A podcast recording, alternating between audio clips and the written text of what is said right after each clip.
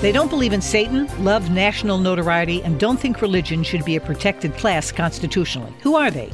Here to unpack present day issues from a biblical perspective is Janet Parshall.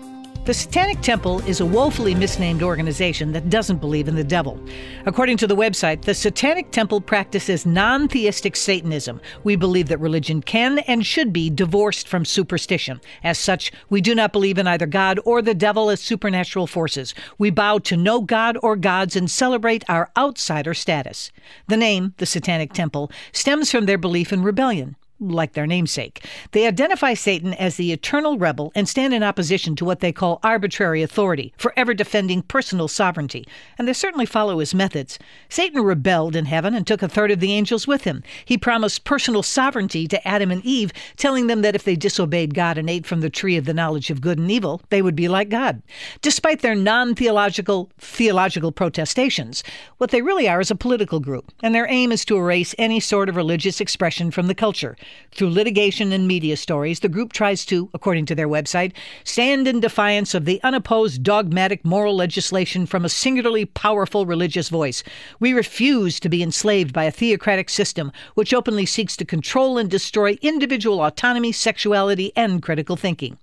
Consider their latest circus act. They recently opened an abortion clinic in New Mexico, calling it the Samuel Alito's Mom's Satanic Abortion Clinic, which they describe as an online clinic that provides religious medication abortion care. The clinic provides abortion medication via mail to those in New Mexico who wish to perform the Satanic Temple's religious abortion ritual. You buy the abortion meds from a pharmacy, and the Satanic Temple will be there to offer support. Once the abortion is complete, the person must recite the personal affirmation By my body, my blood, by my will, it is done. How hellish.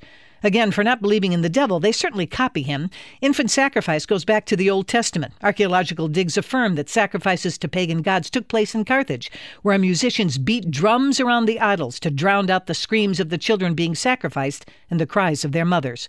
While the Satanic Temple claims to have more than 700,000 members with congregations in 24 states and six countries, including the UK, Germany, and Finland, they're greatly outnumbered by the number of people who follow Christ globally.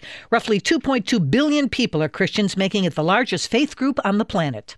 But our strength doesn't come in numbers, but rather in the truth that greater is He that is in us than He that is in the world. The Satanists say that as the eternal rebel once defies a tyrant God, we too will rebel. Well, they just might want to see how that story ends. Those are my thoughts. I'm Janet Parshall. For more information, go to janetparshallcommentary.org or email us at janetparshallcommentary at moody.edu.